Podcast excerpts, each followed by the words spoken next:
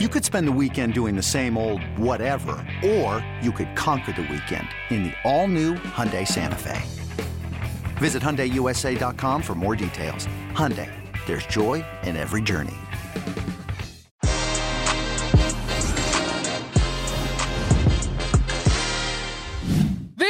Is Karim Benzema's world, and we are all just living in it. It was a good night for the Spanish sides as Real Madrid and Villarreal took first leg leads over the last two seasons' Champions League winners. I'm here with Michael Lahoud to dissect a jaw dropping evening of European action and Everton's latest costly defeat, and the reports linking, by the way, Erik Ten Hag with the Manchester United job. I'm sure Michael Lahoud and many Manchester United fans will want to discuss that, but there's a lot to discuss. We want all your input. We want your comments and your questions. Throw them in. We want to talk a little bit of Champions League and so much more. Que Golazo begins right now. Hey, everybody, welcome to Que Golazo, youtube.com forward slash Que Golazo. I'm LME at LMHRI. He is Michael Lahoud at Mike Lahoud. Welcome to CBS Sports Que Golazo. It's a Champions League Wednesday recap, baby. Michael, how are you, buddy? I am just stress free, you know, getting married at the end of the month. And I, I think watching Karim Benzema, what he's about, it just, there's a feel good vibe. There's just so much love in the air. Just thank you, Karim. We'll, we'll tap into that more, but just really good day. Everybody that's watching, please make sure that you congratulate Michael Lahoud uh, as he gets married at the end of this month, right? Michael Lahoud, is that right? Yep. End of this month, April 30th is a big day. So just really, really grateful for a lot of things for my wife to be and really just grateful for players like Karim Benzema because oh, thank you. Know. Anyone that beats Chelsea, thank you, thank you, thank you. I'm just very glad, Michael Lahu, that you mentioned your lovely wife to be first before yeah. Karim Benzema. I feel like you might have gotten in trouble there. As well, long as you don't have the him in your vows, I think you'll be fine. Right? well, if he keeps playing like he's playing, I might have to try a petition to have him at the wedding in case Ancelotti. He's they've done the job, so might he might be free up for that weekend. But oh yeah, she watches the shows. I know what I'm doing. Oh, perfect. well, congratulations to you both. End of the month, absolutely. We're just happy that you're here in the first place, and I'm sure. Uh, we'll be talking a lot more as the big day leads up. Uh, but welcome everybody. Que Golazo Champions League Wednesday recap. We want your comments or your question. If you're a Chelsea fan, how do you feel about this right after losing to Brentford? You lose one more time again, concede three goals.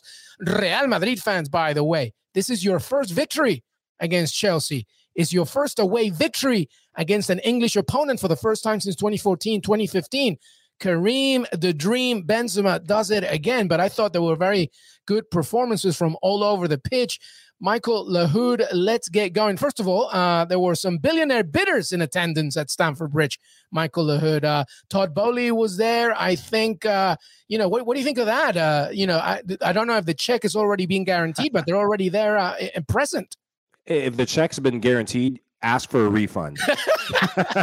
I'd be begging for no, no, no. I, I, I took one too many zeros. If the check hasn't, well, Abramovich and your crew, the price just went down, not yeah. just down, way down after that performance. There, there's a cloud hanging over. It's not just because it's London and it's England and it's rainy. There's just a cloud, and rightfully so, over this Chelsea team. I, I thought that they got it all wrong, trying to play a back four against Brentford. And now when you get to the Champions League, you know, you you're you're you're playing catch up, you're playing makeup, and it cost them. I mean, they they were bullied for 90 minutes against an uh, experienced and quality Real Madrid team. Yeah, they absolutely were. Just a few notes here, by the way. Uh, first, it was Brentford, then it was Benzema. Now Chelsea concedes six goals in less than an hour, which is mm-hmm. kind of scary. But Karim Benzema, first of all, unbelievable uh, you know, Vinicius Jr. to make that first assist, by the way, and then obviously uh, that ball. I believe it was Toni Kroos, maybe it was Modric, one of those two. Des Norris confirmed with him. Yeah, who was Modric. it? It was Modric. Yeah, yeah, I mean, obviously it was Modric. You had to go with that, but two fantastic headers. I thought the second one was even more impressive, just how he could angle his body to evade that from, um, you know, from Edouard Mendy. Yes, Natalie Benzema is a fine wine indeed. Uh, he breaks his own record as the oldest player to score a Champions League hat trick. That's 11 goals this season. And I think it's fair to say, and I want everybody's thought on this if you're watching, is Benzema the best number nine in the world? To me, the answer was clear a while ago, but I'll say it one more time. Yes. Uh, what do you think, Michael? Absolutely. This second hat trick in the span of two Champions League rounds, not only is he the best number nine in the world, he is my leading candidate to win the Ballon d'Or Ooh, baby. this year. I'm put I'm I'm putting it out there. I, am I'm it's time that I cash receipts because this man is gaining the respect of not only me but people around the world to do what he did single-handedly. He's demolishing teams. To do what he did against PSG is one thing. Against a very very staunch PSG attack, stole the show with his hat trick. But to go into London, one of the epicenters of football, and to put on a show at Stamford Bridge well done, world class. And, and, what I like about him is look at the way he's scoring goals. He's not just a number nine who leads the line and, and, and wants to run in behind. He comes back. He's the link up guy. He played that ball to Vinicius Jr. And now he's getting on the end of service from wingers. It, it's just first class stuff. Yeah, absolutely. And uh, yes, Des Norris, I agree. That graphic uh, shared a few funny. It was Ronaldo, obviously, but uh, Olivier Giroud, I didn't realize as well uh, the beautiful man that is Olivier Giroud, he's also getting on in terms of his age. But Karim Benzema, unbelievable. So everybody out there, please let me know. Is he the best number nine in the world? Tell me right now. And if you don't think so, who is? I just think it's very difficult to argue against that. But Chelsea, uh, you know, it's weird uh, here, Michael. I think that obviously what's happened uh, with the sanctions against Roman Abramovich and you know trying to find a new owner and then the sort of inconsistency of finances and not knowing even how much money was going to be allowed as little as uh, you know as small as something as like you know uh, travel uh, to to actual wages to the stuff i think just so many out of the pitch issues have really like you said clouded this side i mean from a formation perspective uh, you, you mentioned uh, you know, uh, the strategy against Real Madrid was a mistake. Uh, Rudiger, Thiago Silva, and Christensen. That's a very, it, it, it's a sort of uh, sedimentary uh, back line, I think, uh, even against an old player like Karim Benzema.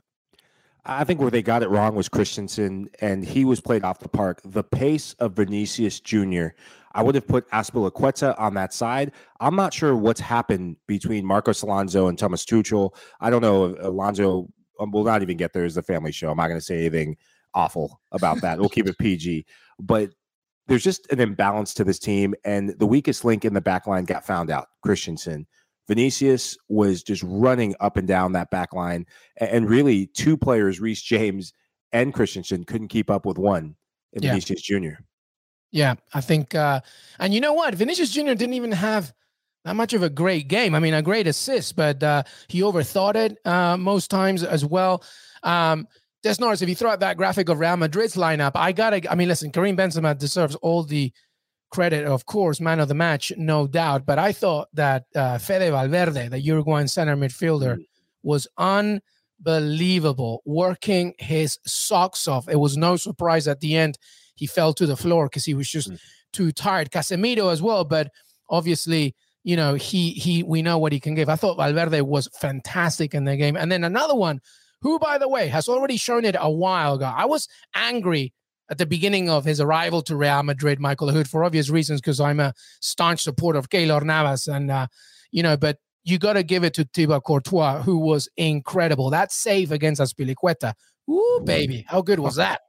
Oh man, that that that shot that Azpilicueta hit looked like he was about to take the goal and Courtois both out of the stadium. He put some venom on that shot. And Azpilicueta, he has that. Some of the goals he scored for Chelsea have been bombazos into the back of the net. But this is a this is a Real Madrid team that is dependent on goalkeepers, and really successful Madrid teams have been dependent on quality goalkeepers saving their backsides to allow the attack to flourish. Iker Casillas before him, Keylor Navas in the Champions League, and now Courtois doing it. Mind you, this was a Courtois that left Chelsea to go to Madrid, Spain. So, very good return for him back to London. Absolutely. I mean, and you know, Edouard Mendy with an uncharacteristic, uncharacteristic mistake in the third goal, allowing Karim Benzema to get his hat trick. And it's funny, you know, in Spanish, uh, he's known as Karim El Gato Benzema, the cat. And it's by default because back when Jose Mourinho was the manager of Real Madrid, he would call him a cat because he was lazy, like it was an Hmm. actual uh, sort of uh, off the par insult. And Karim Benzema used that uh, from that moment on and changed his game off the ball. And at this age, to this day, you still see that, and it's unbelievable. He's not El Gato anymore; he's El Leon, the lion. He's just so scary, so overwhelming. Such a good player, and all you need is a Benzema to be on point and a just above average Real Madrid, and this team can go really far. And the irony is, yes, there's that Jose Mourinho called Higuain uh, su perro, the dog as well. So I don't know what he's doing. He's creating a little mini zoo, I guess. But um, uh, listen, after after the break, we're going to talk about Villarreal and Bayern Munich, and then we'll get into the brackets. But quick question right now, and for everybody watching, if you're a Real Madrid fan, uh, well, or Chelsea, like how confident are you about the second leg? Now, Real Madrid coming back to the Bernabeu, they got a two goal advantage. Chelsea are going to have to gamble, and I wonder how much of an advantage that's going to be, and how high are your chances now, Michael, of seeing Real Madrid not just beat Chelsea, but you know, going even further. I I think they've now jumped up as one of the new favorites for this competition. Not just in this performance, but they have momentum on their side. They're winning games in different ways, and they're doing it behind one player, their talisman and captain, Karim Benzema. But look at the players they have on the bench. Valverde now can play right winger, Mm. and we've typically seen him as emerge as a box to box midfielder in recent years in the middle of the park. Now you have flexibility to play different tactical rotations, and you can rest certain players. I was surprised Asensio didn't get the start, Mm. especially with what he's proven to have done in in the last couple of years. Very smart move player. from Ancelotti to to do Yeah. that because you saw that through the game. Chelsea like to be narrow sometimes. I know that we Mm. focus so much on the width, but every now and again they like to just, you know, suffocate you. And Valverde being used, as you said, like sort of a little bit from a wider perspective, he was able to contain a lot of what was going on uh, within the middle of the park. Continue, my friend. I just thought I thought it was very smart by Ancelotti in that regard. I I uh, couldn't agree with you more. And what I like about Valverde is his ability to cover so much ground and play on both sides of the ball. And I think that's him calling me right now, saying thanks for the the compliments. I'll, I'll I'll call you back, Fede.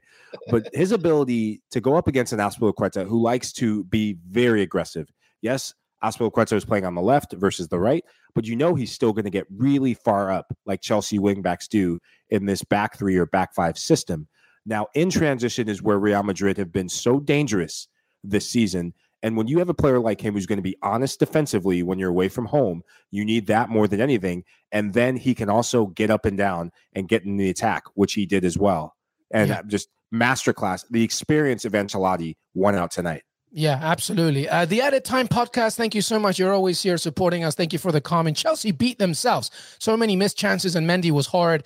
Kepa had has to start. Uh, listen, um, Added Time podcast, uh, ATP. I'm not sure if I agree w- with the fact that Chelsea beat themselves. I really think Real Madrid did a really good job at identifying Chelsea's strengths and sort of nullifying them. Think about how good Reece James usually is. He was practically invisible, invisible in this one. Pulisic didn't have a good game. Uh, you know, I didn't think obviously when Lukaku came on, you know, he missed a sitter, but you know, Eh, I, I in many ways, you know, there's things that Chelsea could have done to make it better, but I think this was more about Real Madrid stamping their ground and Karim Benzema just being Karim Benzema. What do you think, Michael? I agree 1000%. I, I definitely do not think that Chelsea beat themselves. They were soundly beaten at home. There was a stretch in the match where Madrid looked like the home team and Chelsea looked like Yeah, the away team. The stadium felt Oh. like ah. the Bernabeu. Chelsea just- were getting whistled like when they had possession. it, wa- it was it was silence. Well, and by the way, I, I grew up in England. I grew up like I went to college 20 minutes from Stamford. I've been to Stamford Bridge a lot of times, and I'm telling you something. When Chelsea don't play well, that's usually what happens. like it completely gets overturned. Here's a good question, by the way, from Serge.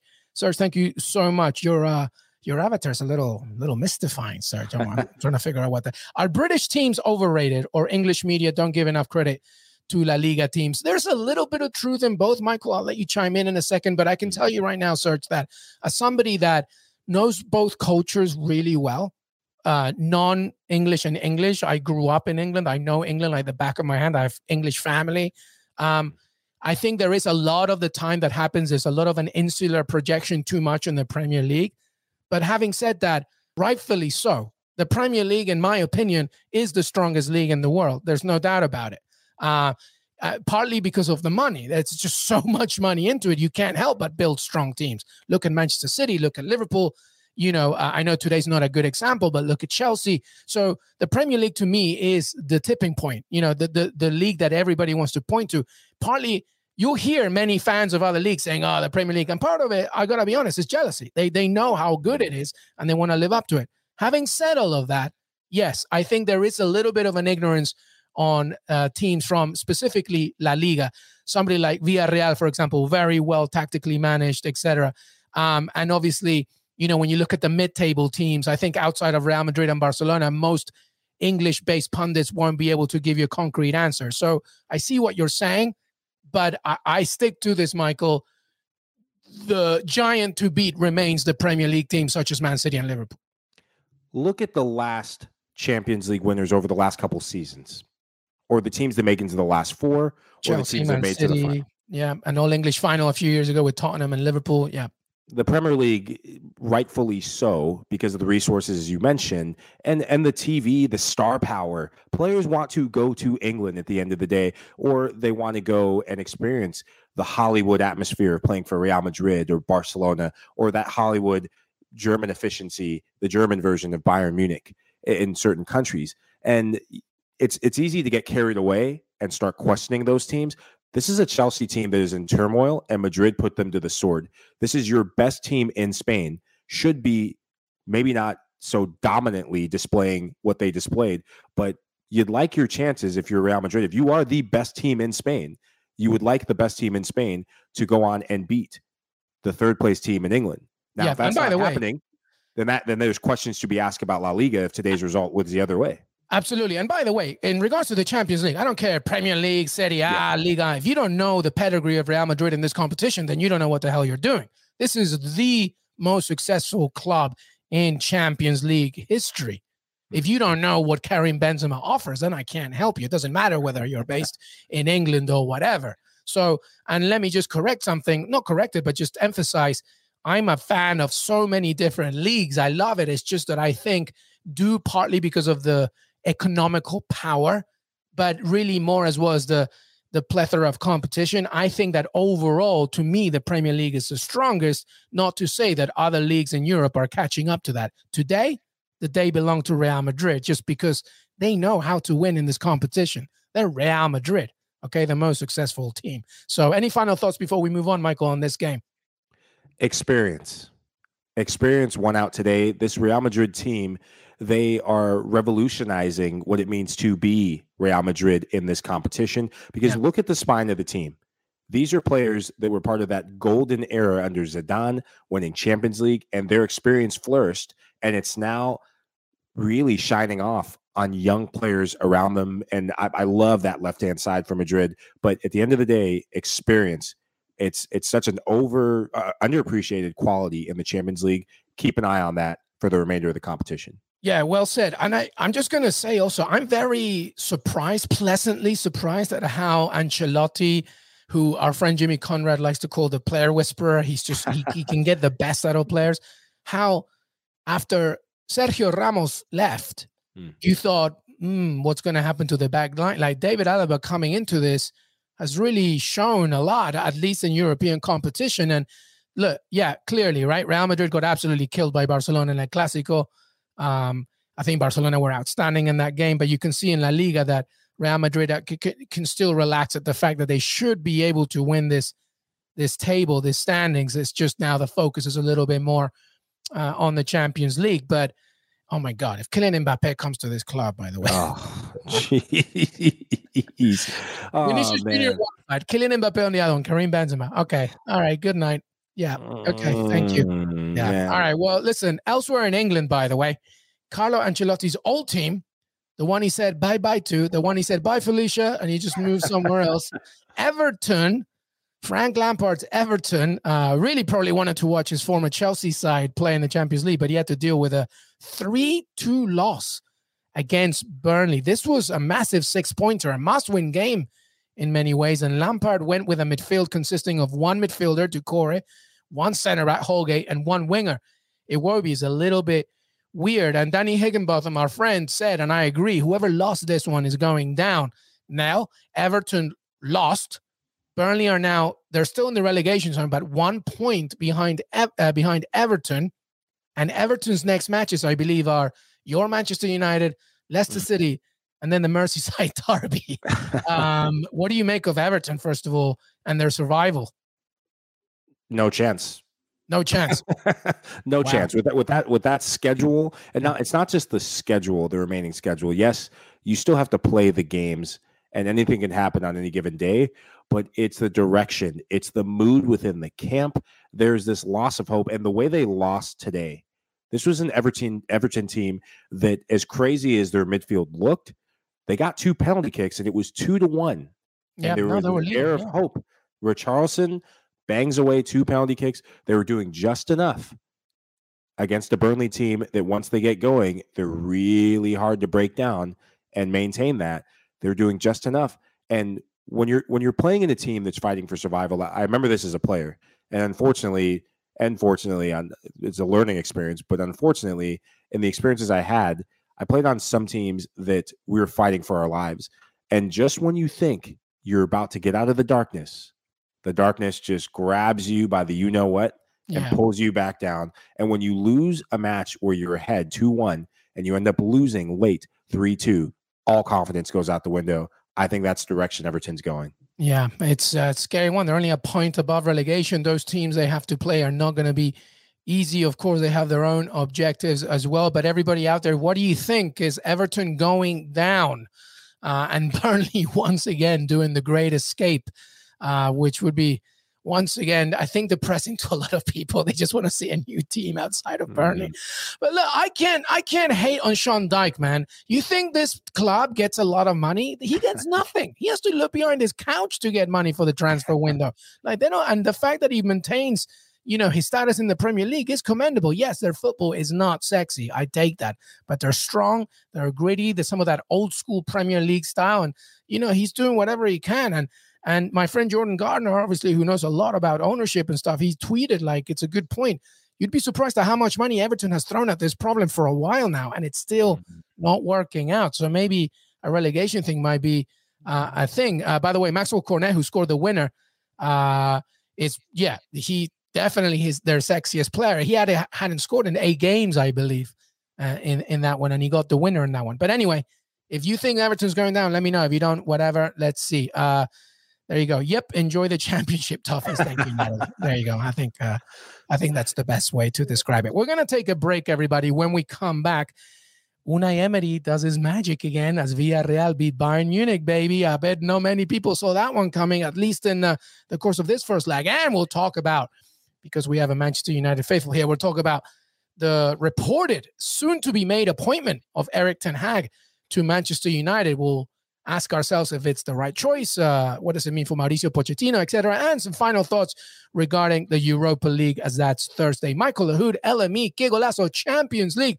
Wednesday recap. We'll be right back. I'm Sandra, and I'm just the professional your small business was looking for. But you didn't hire me because you didn't use LinkedIn jobs. LinkedIn has professionals you can't find anywhere else, including those who aren't actively looking for a new job, but might be open to the perfect role, like me.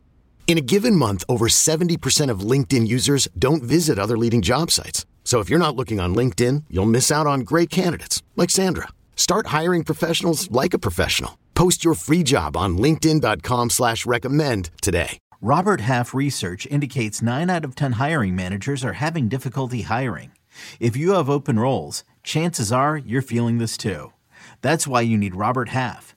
Our specialized recruiting professionals engage with our proprietary AI to connect businesses of all sizes with highly skilled talent in finance and accounting, technology, marketing and creative, legal, and administrative and customer support. At Robert Half, we know talent. Visit RobertHalf.com today. Welcome back, everybody. Que Golazo Champions League Wednesday recap. By the way, a week unlike any others. Finally, here, the Masters returns to Augusta National, where Hideki Matsuyama will defend his green jacket. So go join the First Cut Golf podcast, where the entire crew is previewing this year's tournament. From storylines to picks, and even daily fantasy advice. The First Cut has you covered. The First Cut Golf Podcast is available wherever you're listening to this pod. You play golf, Michael Lahoud? I mis- I try and fail miserably. it's a hard sport, huh? Oh, well, when I whenever I hit the ball, I tell myself I'm the Sierra Leonean Tiger Woods, and when I miss the ball, I tell myself I'm the Sierra Leonean Tiger Woods. So, still trying to figure out golf. Well, I'm Peruvian. I just carry the, the bags. That's about it. Uh, but um, anyway, make sure that you check out the First Cut Golf podcast, all the info that you need. And it should be exciting to see Tiger Woods at the Masters. Unbelievable stuff there. All right, let's come back to the Champions League. I'll tell you what is unbelievable. Unai Emery just keeps doing his thing, Michael Lahoud. One nothing against Bayern Munich. Friend of the show, Arnaud Danjuma, opened the scoring, by the way. Uh, he believes he's one of the best wingers in the world. I'm not here to doubt that. I think he's fantastic. He got that goal. Bayern did, obviously, statistically, as the game went on, you know, uh, overwhelmed Villarreal, but Villarreal stood very firm. Alphonso Davies did make his return in this one. I was surprised he started in this yeah. one, but it doesn't matter. El Submarino Amarillo shuts down Bayern Munich. Thoughts on this game, Michael? I just want to start by saying good evening. he doesn't mind it, it, I couldn't help it.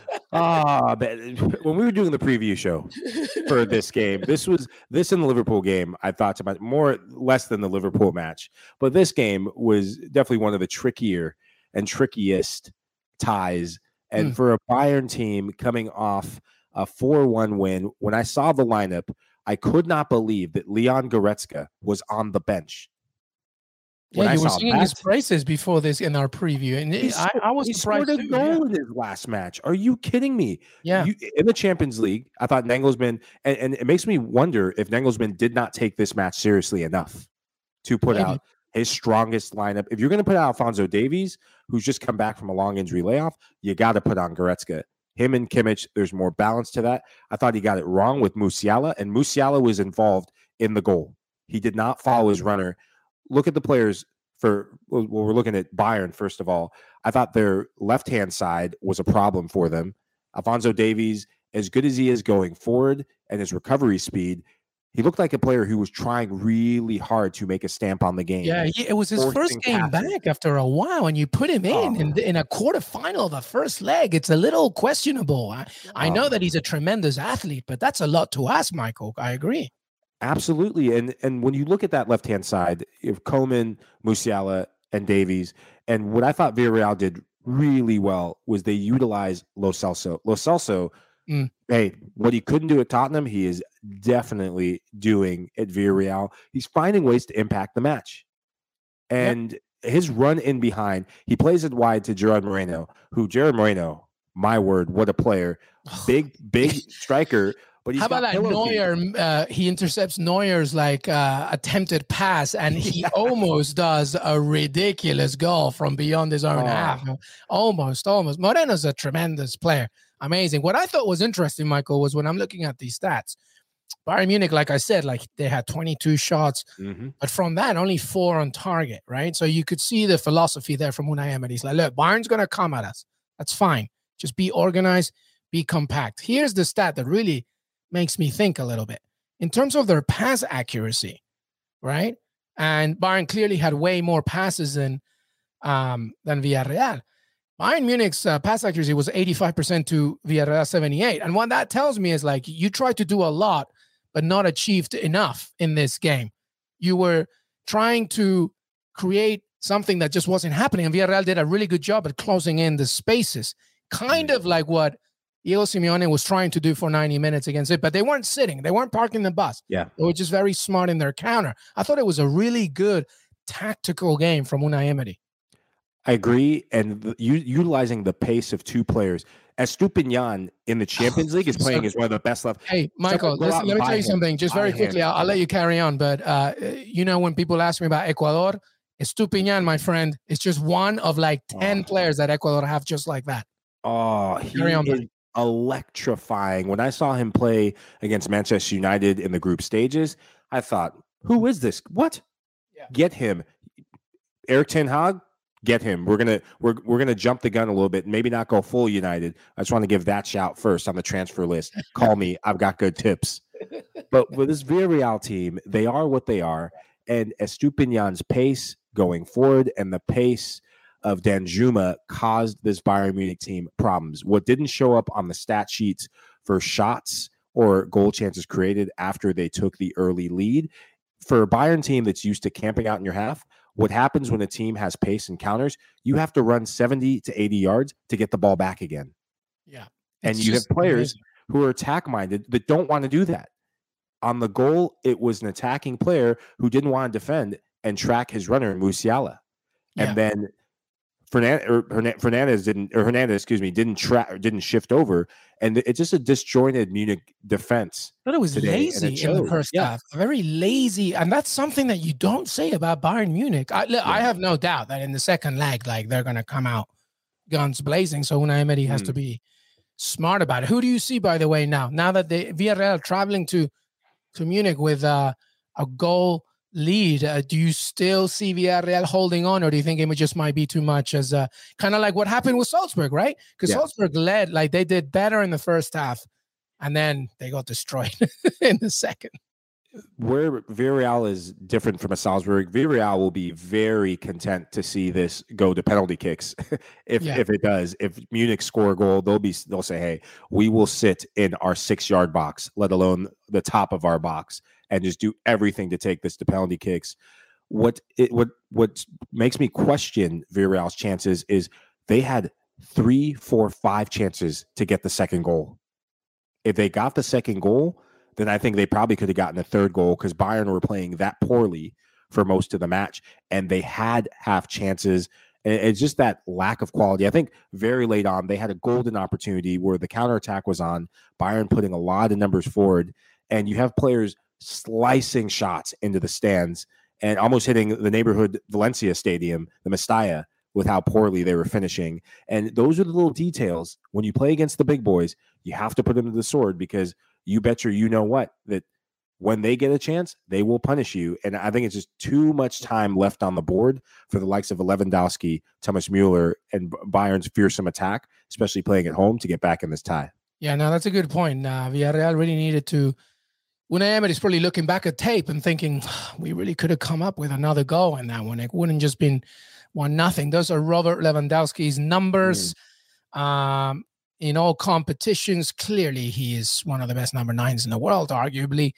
You know, the battle between Benzema and him, of course, is a, is, is a rightful one, but Ecuador once again, Ecuador, see what I said there? Because I was thinking of Estupiñán.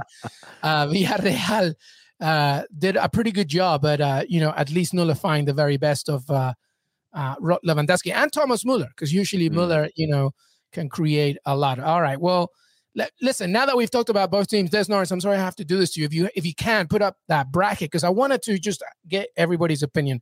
Now that we've seen the first legs from the quarterfinals, I wonder, Michael, if your thinking has changed a little bit, mm. or does it remain the same in terms of who's going to come out victorious. We've got a Man City just very thin one nothing lead against Atleti. Liverpool did the business against Benfica 3-1. Bayern Munich lost to Villarreal 1 nothing. Chelsea lose to Real Madrid 3-1.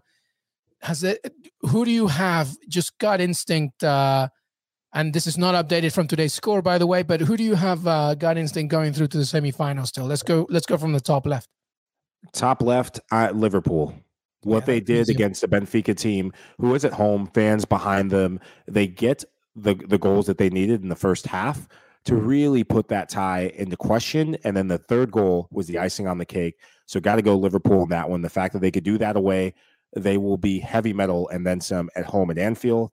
Are we going top yeah, right let's go well? bottom left again. Oh, yeah. bottom left. Okay. Villarreal Bayern, I give Bayern the edge because Villarreal did not take care of business when they had the chances. If this was a 2 nothing lead going into Munich, I give Villarreal the edge. But I think Bayern, they have too much quality.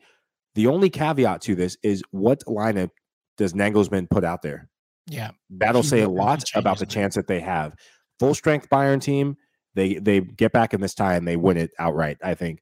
And um, by go- the way, uh, that Villarreal win uh, brought an end uh, to Bayern Munich's 22 mm. game unbeaten run on the road, which is yeah, Des Norris, it's kind of wild Thanks for reminding me. So there's something to be said about that. That's pretty remarkable, actually. So, you know, take that from what you will. But good point about what Julian Nagelsmann will do in the second leg. But I agree with you. I see Liverpool winning this. It's done and dusted. Oh, this is tough because uh, if it was the other way around and, and Bayern were entering Spain in the second leg, maybe, but I just think that Bayern will, will, will have too much. And to your point, Villarreal really should have put another one away. So I'm going to give it to Bayern Munich in that one. All right, top right, Man City Atleti. It's a thin lead. It's only one nothing. Mm, I, I, for those of you listening, I know sometimes I, I say some stuff that even I get off air and I'm like, ah, oh, man, what was I thinking? But not on this account. Atletico Madrid I know you will go through. I knew you were going to say that.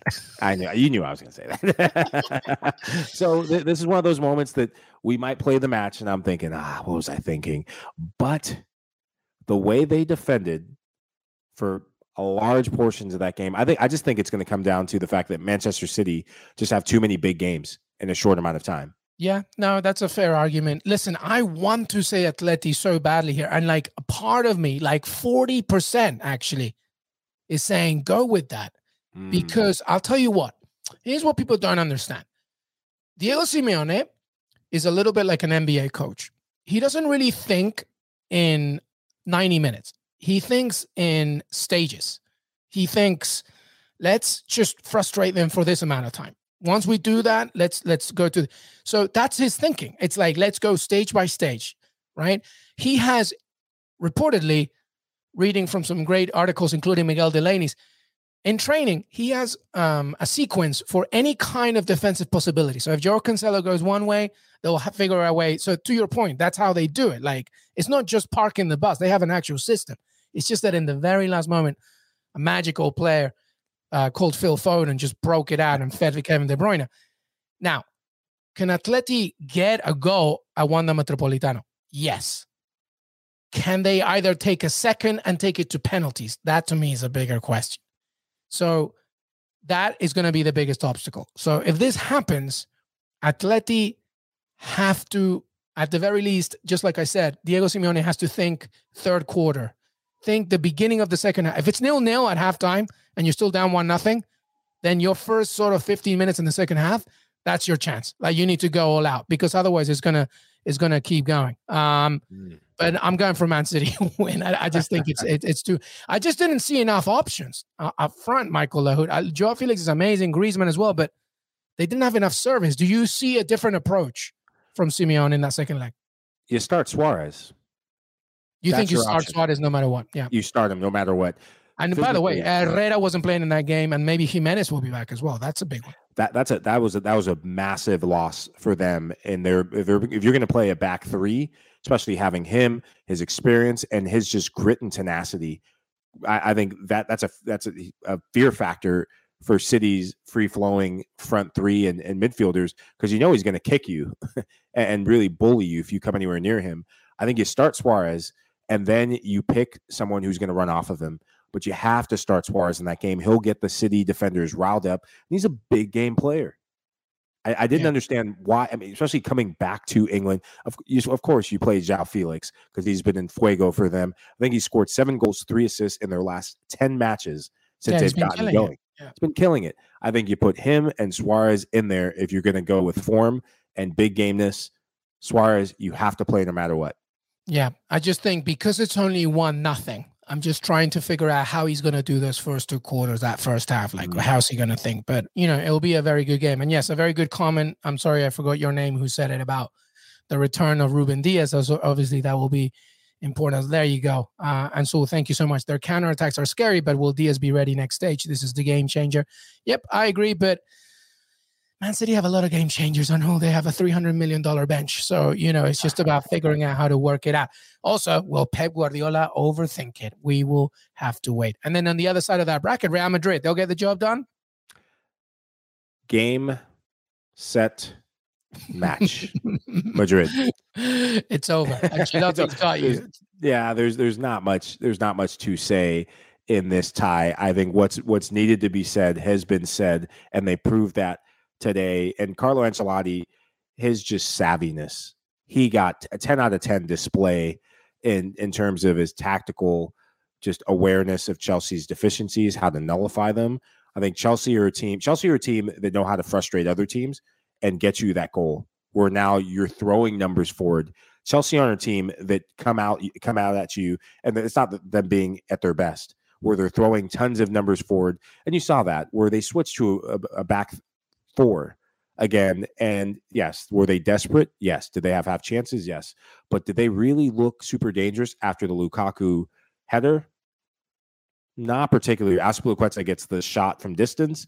But other than that, Madrid looked relatively comfortable in seeing that out.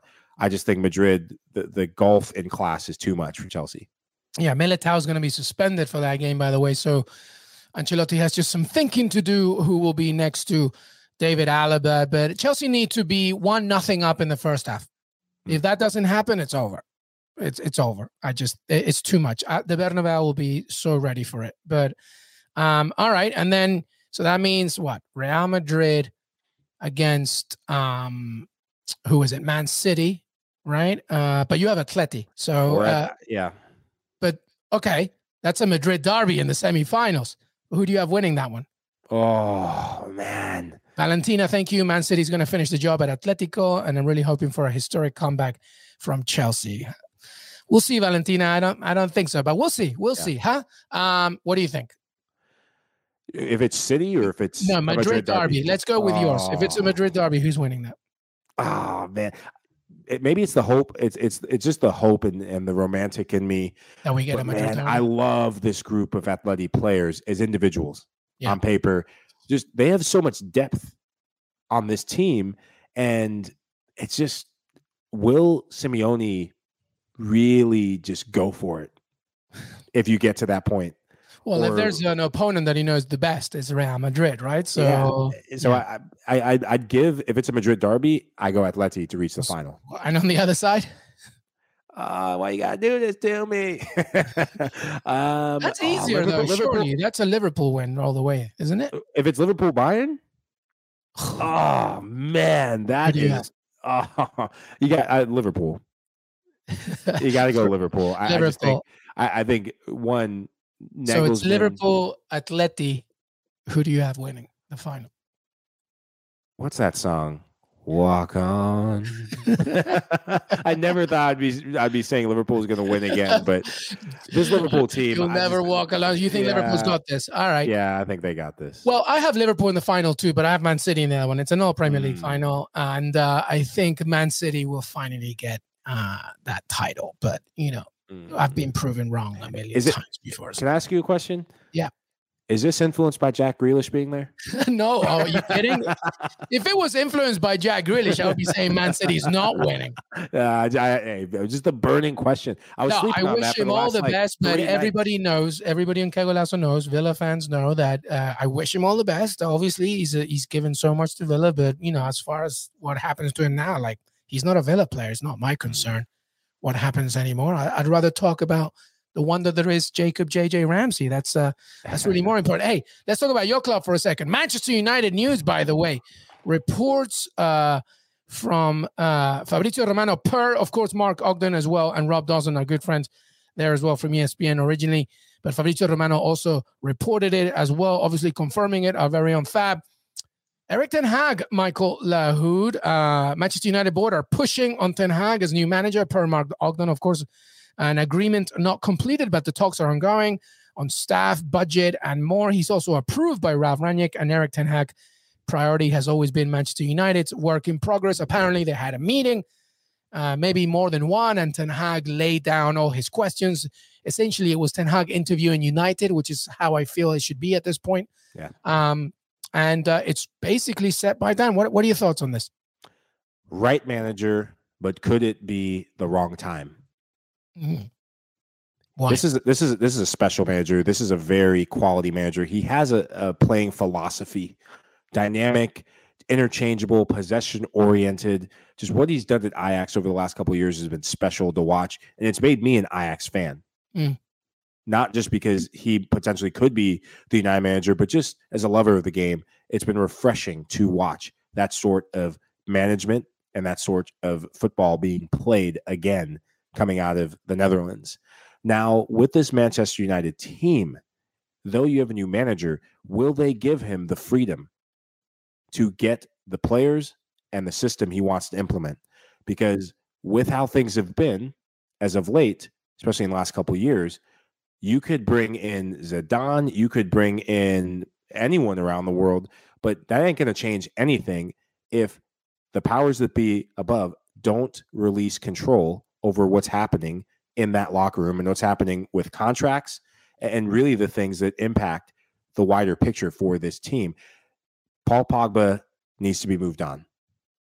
For his sake, like yeah. honestly, for his yeah, sake. he's a brilliant player, and I'm I'm a Paul Pogba fan as I'm saying that, but it just it's hurting the player and it's hurting the club, and it's just not a good relationship at this point. Yeah. You're seeing that in, in some of his displays as of late, and it just really looks labored when he's on the field.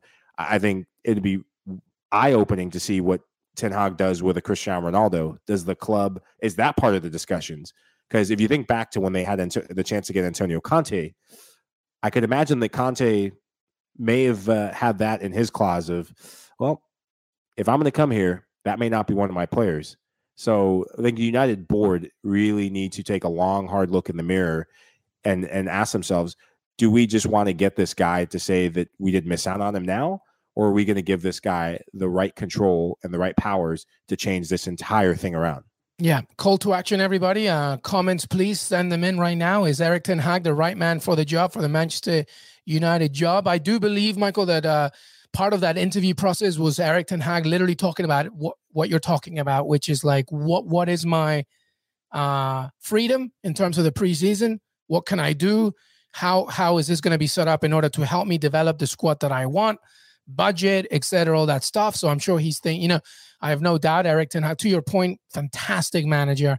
Um, tremendous what he's done with Ajax. I, I like that comment that you made about whether he's the right man for this club at this time.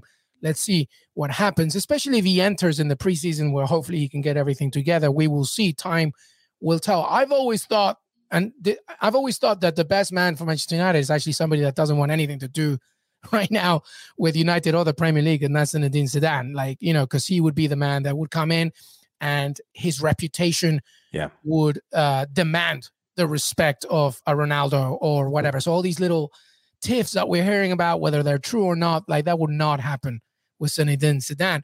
That's never going to happen. Zidane doesn't want the Premier League, etc. Erik Ten Hag, to me, is a great, great, great manager. Nobody's the right man to manage oh man, yeah. Something tells me you're not a United fan, Ali. That's fine. Uh, but but Ten Hag has the tactical know-how, the awareness, and he can do tremendous things. But to your point, he's going to look at the squad and think, who fits, who doesn't, who's not truly all in on this setup. And if they're not, then it's fine. You know, uh, there's the door, etc. They're going to have to figure out up front because Edinson Cavani wants to go. You know, they're going to have to figure out what to do with Marcus Rashford because right now he's a shadow of himself. Mm. They're going to have to figure out, of course, the off the field issues. The Mason Greenwood situation is no, uh, you know, laughing matter. Something has to be done with that, of course. So there's a lot that has to be done with this club.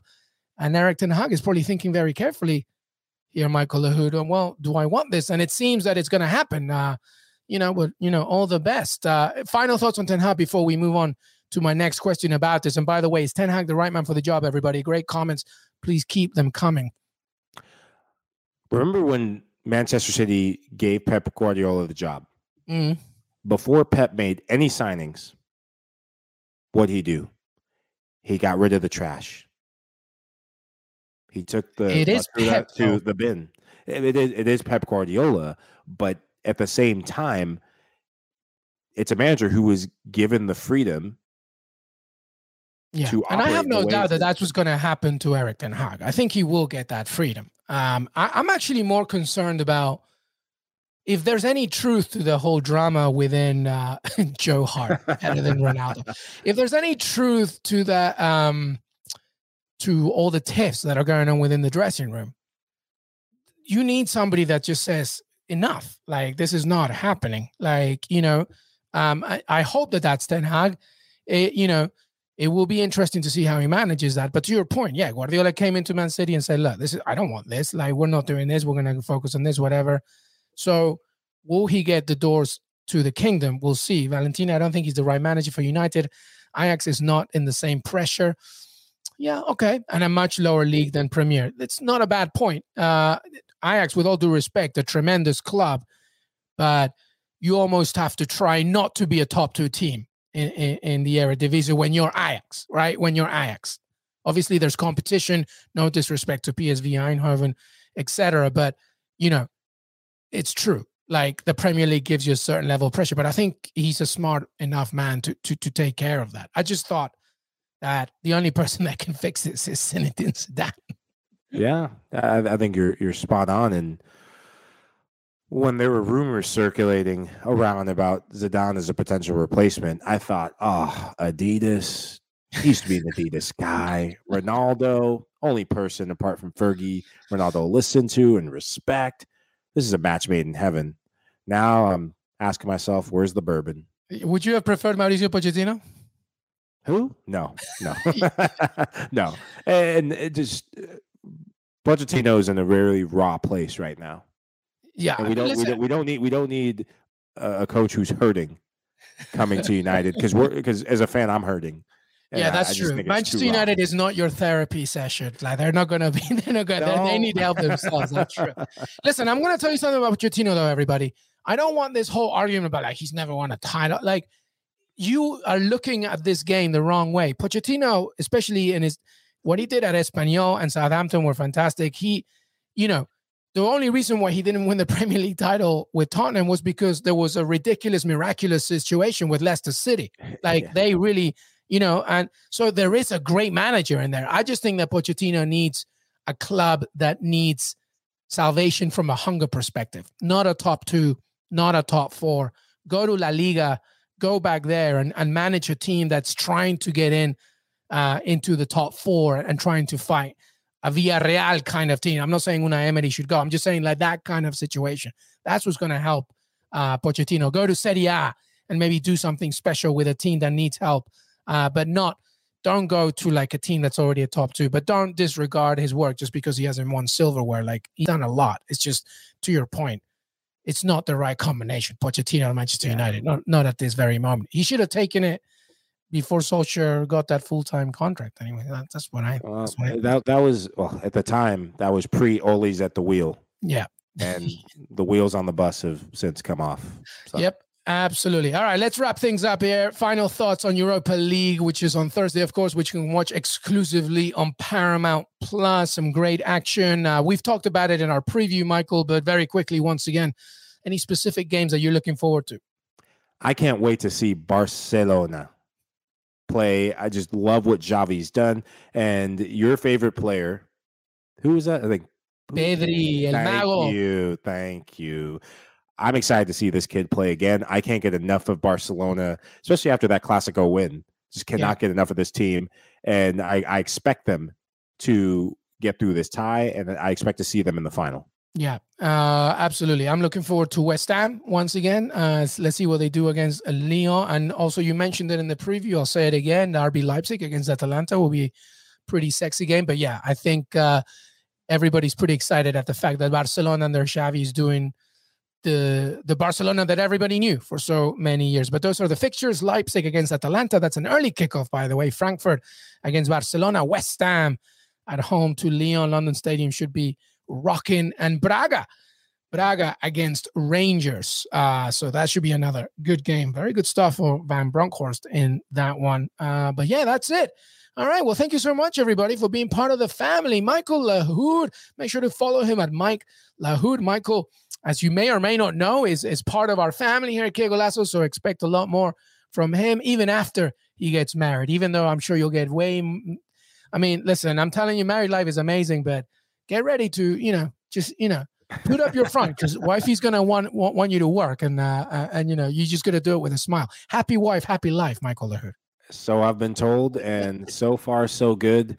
You know, got to see the wedding venue today, and a lot of these. yes, dear. Yes, dear. Yeah, yeah. Absolutely. Yep, yep. You're right. You're right. Nope, nope, nope. Final thoughts on anything else, though, Michael, as we look ahead uh, to the Europa League and the end of the Champions League first leg quarterfinals. Mm, a, a, match that we we briefly touched on. I'm really excited to see Rangers and Braga, two teams who had polarizing results. Ranger coming off the Old Firm der- Derby loss, Braga coming off a massive win against Benfica, and just there's going to be a lot of emotions boiling over in that one. Two teams who could be really wild card teams and, and teams that no one wants to play against should they progress. Yep, well said. Well, make sure that you enjoy them only on CBS Sports and Paramount Plus. Michael Lahoud at Mike Lahoud, LM Echegaray at LM Echegaray on Twitter. This is youtube.com forward slash Que Golazo. Don't forget to like and subscribe as we look to reach uh, 11,000 subscribers on our YouTube channel. Thank you so much. Que Golazo Pod on Twitter as well. After this, we will have our weekend preview, which includes Manchester City against Liverpool and of course uh, some more really cool things that we're coming up with in the next few weeks. So stay tuned for us. But thank you so much. Have a great Wednesday evening. We will see you next time. Till then.